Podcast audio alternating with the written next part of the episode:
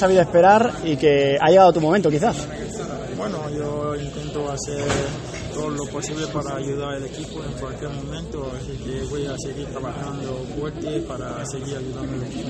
Imagino que habéis hablado en el estuario que este partido se os han escapado vivos, ¿no? El portero de ellos, Alison, ha sido la estrella del encuentro y imagino que es el comentario generalizado, ¿no? Sí, hemos hecho un gran partido, pero al final el gol es más importante para conseguir los tres puntos. Pero creo que tenemos que quedar con la parte buena de hacer un gran partido y seguimos trabajando para el próximo partido.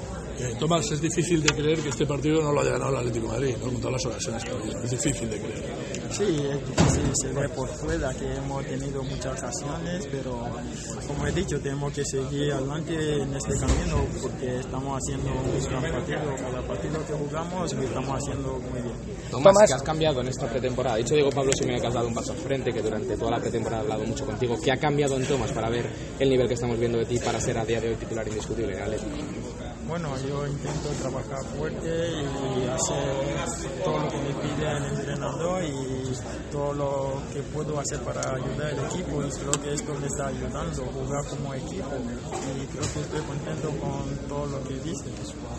Tomás, ¿qué significa para ti haber jugado como titular en Champions? ¿Significa que has conseguido por fin ser titular en un equipo importante? Sí, para mí es un orgullo personal porque eh, es un sueño hecho realidad porque llevo mucho tiempo esperando para tener más minutos y creo que eh, estoy muy agradecido a todo el mundo. Gracias. Tomás, ¿estás, ¿estáis satisfechos con el partido que habéis hecho o, o lamentándoos por lo que hubiese podido ser después de tantas ocasiones? creo que estamos un poquito raro porque te- hemos tenido la ocasión que es